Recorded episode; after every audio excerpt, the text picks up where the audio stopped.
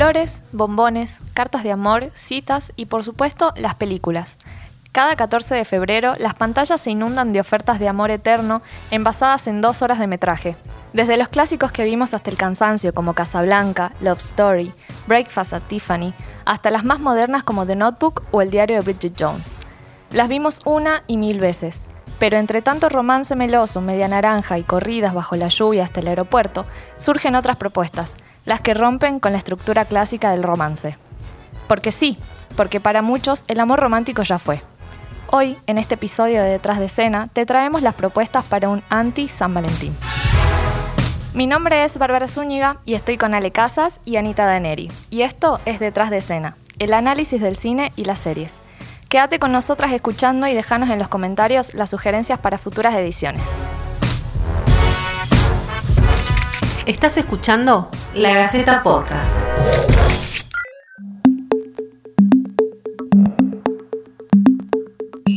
Hola chicas, ¿cómo están? Bien. Hola. ¿Todo bien? ¿Todo bien? Todo bien. Hoy arrancamos con las propuestas para el Día de los Enamorados. Ya, ya estuvieron viendo, me imagino, maratoneando ahí comedias románticas. Acá con Ale somos grandes fans de Ah, las me comedias encantan a mí también. románticas. La verdad que me encantan.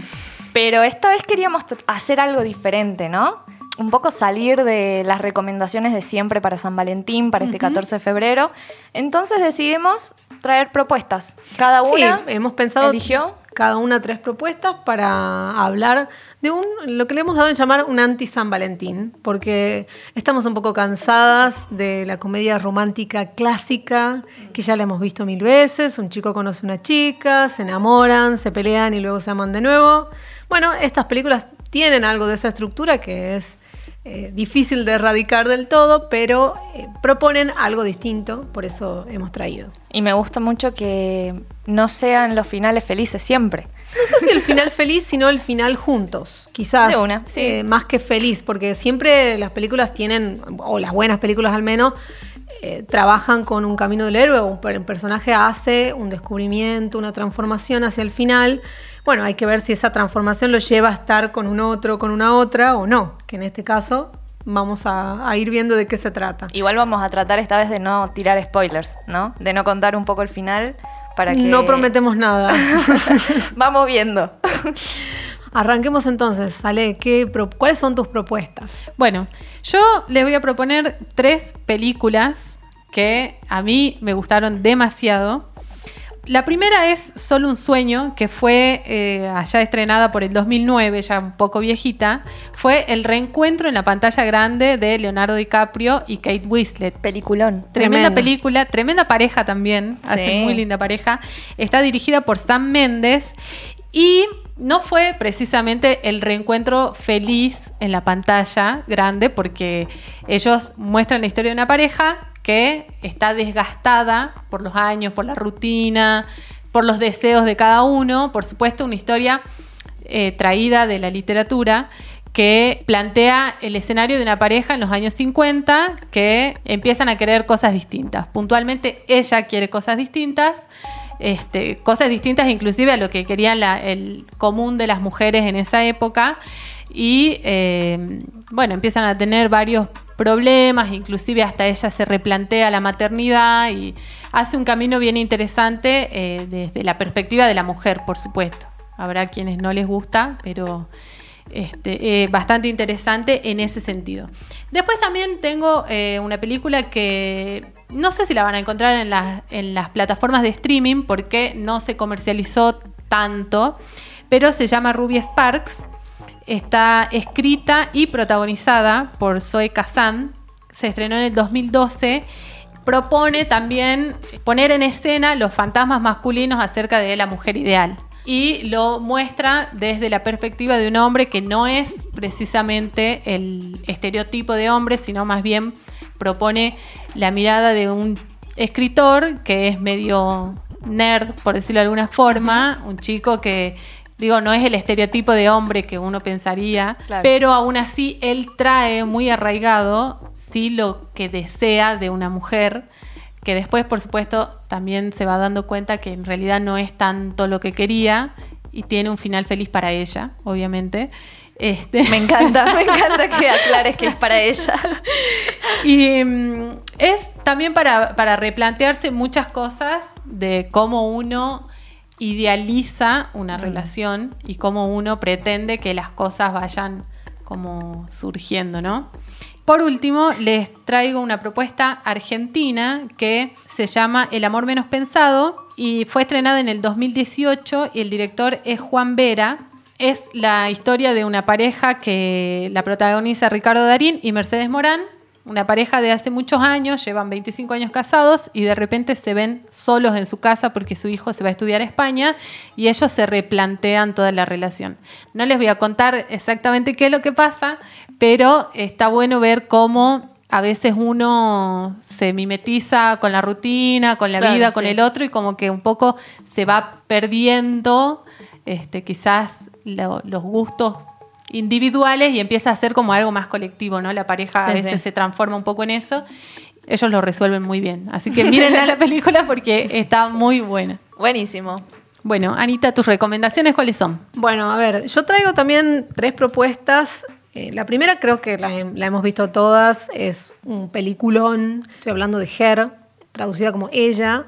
Es una película de Spike Jones, protagonizada por Joaquín Phoenix y Scarlett Johansson, que, bueno, ganó el premio Oscar a Mejor Guión Original. Es realmente una joya en todo sentido. Es la historia bellísima. es bellísima la Sí, película, cómo está contada y cómo está actuada. Y además eh, toca muchos temas que me parece que nos atraviesan en más de un sentido, ¿no? Sobre todo en, en cuanto a las relaciones humanas, porque mm, la película plantea un, un escritor que eh, está desanimado, que se siente solo y desarrolla una relación amorosa y afectiva con una especie de inteligencia artificial de su teléfono. Es ¿no? como un programa. como un programa, sí. pero que empieza a aprender de la realidad y a cobrar como eh, vida y autonomía hasta un punto en el que, bueno, nos hace pensar o replantearnos qué es lo que nos hace humanos o humanas o qué hace humanas las relaciones, ¿no? Sí. Y bueno, muy profunda la reflexión de la película y, y también cuestiona cosas como la monogamia, por ejemplo, o, o las relaciones eh, sociales y las re- relaciones sexuales inclusive, o sea, hasta qué punto, eh, bueno, eh, esto de la exclusividad o no, o esto de eh, estar físicamente con alguien o no. Es Muy- superinteresante, Muy interesante y sí, muy sí. profunda. La otra es otra película que me encantó, se llama Begin Again, es del año 2013. Ah, esa no la vi. Está protagonizada por Mark Ruffalo, ¿no? Ah, sí, todos lo recordamos de Hulk, de las películas de Avenger, pero es un gran actor que hizo un montón de cosas interesantes. Y Keira Knightley, ¿no? la de Piratas del Caribe también, muy conocida. La película va sobre una chica que es una compositora talentosa y un productor musical. eh, pero bueno, esta chica está como viviendo a la sombra de su novio, que está encarnado por Adam Levine, Adam Levine, no me salió el nombre. el cantante de Maroon De 5. Eso Maroon preguntar, five, Adam sí, Levine, sí. ¿el cantante? No sabía que es actuaba. él, es Mira. él Sí, sí, en la sí. película. de hecho, él canta la, canción, la canción que es como el leitmotiv de Claro, la película. sí, sí. La canta Que se él. la roba, y, en claro, bueno, se la roba ella, Se la pero la canta él y, y que- creo que esa canción inclusive la cantó en algunos recitales. y Capaz demás, que y la conozco la buscas. canción y no Claro. la... Sí, la película es hermosa. La película es hermosa porque también plantea eh, esto de la, vuelvo a esto de las relaciones, no necesariamente románticas, pero cómo relacionarnos con un otro, por ahí mm, quizás hasta no de manera romántica, pero bueno, va bordeando ahí, eh, es bien border en ese sentido.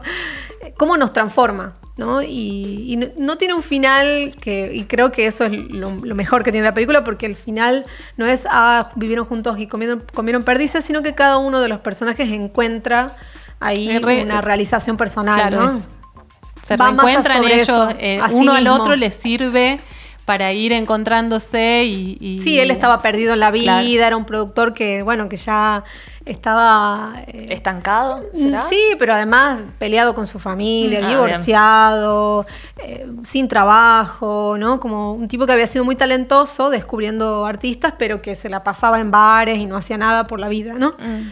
Muy interesante la película. Sí, y, y hay que decir también que la propuesta sonora que tiene la película, que eso también se ve en otras, en otras películas del mismo director, eh, es muy interesante. O sea, escucharla sonoramente está Es muy buena. fabulosa, fabulosa. La verdad que a mí me, me voló la cabeza esta película, Mm. me encantó. Y la última recomendación que tengo es un poco más liviana. Digo, venimos de Hair, películas bien, Sí. bien profundas y, y heavy si se quiere. Es una película que es del año 2018, se llama MILF. No sé si saben lo que significa ese Me término imagino, te me categórico imagino. de los portales de pornografía de internet. Una sigla en inglés que significa Mothers I Would Fuck. Que, bueno, no, no sé si traducirlo o no. Entren a Google. Entren a Google a traducirlo. La película toca ese tema, obviamente, que, a ver, ¿por qué? Porque está protagonizada por tres mujeres que entran en la categoría de MILF a partir que son madres, pasan los 40 y hace un replanteo sobre, mm, bueno, sobre la juventud en relación al amor, ¿no? Como, ¿qué pasa con el amor en las mujeres? eh, a esa edad y, y- y en los jóvenes. Entonces ellas viajan a una casa de fin de semana y conocen a tres jóvenes que están súper, súper enamorados de ella. Bueno, no sé si enamorados es la palabra precisamente. Interesados. Interesados. básicamente. Yo lo quería decir más sutil. y, quieren entablar algo ahí con, las con las mamás estas, que también están muy bien, ¿no? Hay que decirlo. Y ahí, bueno, se producen un par de situaciones eh, divertidas, pero, pero también hace una reflexión al final la película y no tiene un final del todo feliz, si se quiere, entre comillas, pero sí de esto que veníamos hablando de la superación personal y del descubrimiento de estos personajes que, que, bueno, que se, se ven reflejados, uno en la juventud que perdió y otro en, bueno, eh, la juventud que descubrió. de Claro. Bueno, y queda Barbie, entonces, ¿cuáles son tus tres recomendaciones para un anti-San Valentín? A mí me gustan mucho los finales que no son tan felices. Capaz que un poquito spoiler esto, pero mis recomendaciones son 500 días con Summer. O tiene un montón de, de variantes, 500 días con ella. Seguramente ya la vieron, pero a mí me encanta. Siempre que la encuentro en, en la tele. La pasan está- bastante en la tele, Sí, ¿no? la pasan, la pasan. Incluso si está empezada la película, yo me engancho, me quedo viéndola. Nada, me encanta.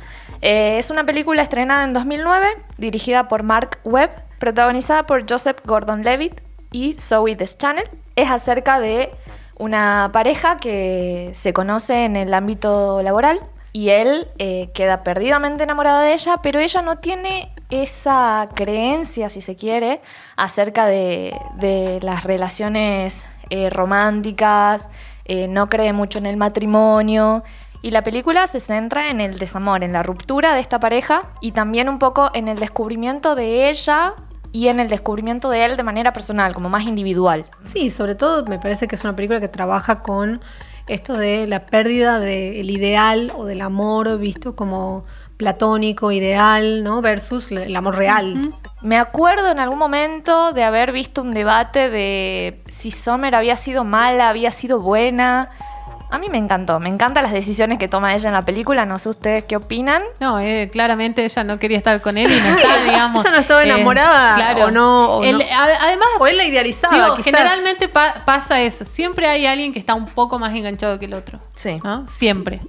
Y siempre hay alguien que idealiza mucho al otro. Y eso es lo que pasa en la película. Él la idealiza demasiado, no solo a ella, sino el amor. Claro. En y además ella intenta, o sea, quiere darle una chance a la relación, pero bueno, al final se da cuenta que con él por lo menos Igual no es, interesante cómo está contada porque va desandando, digo, en el montaje, la película, Sí, sí. va desandando como los momentos, que inclusive lo hace hasta, si mal no recuerdo, como fotográficamente, ¿no? Ujú. Tenés una fotografía súper luminosa, cálida, estridente en los momentos de felicidad y el color eh, opacado, lavado de la tristeza. Entonces va como alternando los momentos de felicidad y cómo en realidad era todo parte de la forma en la que él lo lo miraba, y todo tenía un costado negativo, ¿no? Entonces él va descubriendo, desandando esa relación que él había idealizado y a partir de esos momentos va descubriendo, bueno, que no era tan así. Y está dividida también por estaciones, así que es bastante, bastante interesante. Sí, la primavera del amor, eh, El invierno. el invierno. Eh, mi segunda recomendación es Historia de un matrimonio, eh, estrenada en el 2019, dirigida por Noah Baumbach, protagonizada por Adam Driver y Scarlett Johansson. Es acerca de un director de teatro y la esposa que es actriz pero que ambos eh, deciden divorciarse, entonces la película se basa en cómo este divorcio afecta cada aspecto de la vida de cada uno, tanto en el ámbito laboral como en el personal, en el, el emocional. Las actuaciones de esta película son impresionantes. A mí me gustó Bueno, ganó muchísimo. mejor actriz de reparto el Oscar eh, Scarlett Johansson por esta película.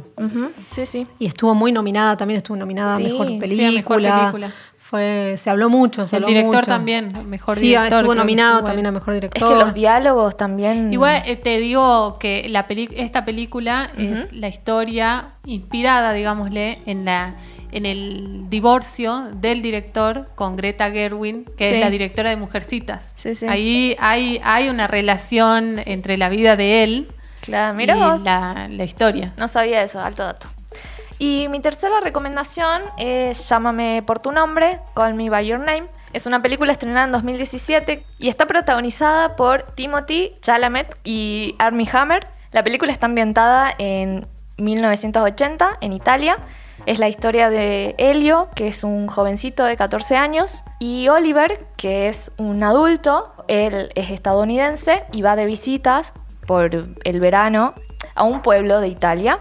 Surge un cierto romance entre ellos que es muy interesante porque él es muy jovencito y es como su- sus, sus primeras andanzas dentro de, de un mundo homosexual. Más complicado en esa época de los 80, pero bueno, la familia eh, lo acepta sin, sin haber una discusión de por medio. Nada, a mí me gustó mucho porque bueno, spoiler, no termina muy feliz que digamos, pero, pero eso es lo que me gusta de estas tres películas que, que les vengo a recomendar. Sos un bajón, Barbie, en No, es que está buena. Este- este- Es que es lindo. La idea de este Andy San Valentín era el redescubrimiento personal. no, no que nos sentemos a llorar. Bueno, pero hay descubrimiento domingo. personal. Es duro descubrirse, ¿entendés? Entonces está bueno ver este tipo de películas que, bueno, no terminan con el final feliz de siempre. Bueno, y ahí, les dejamos entonces estas recomendaciones.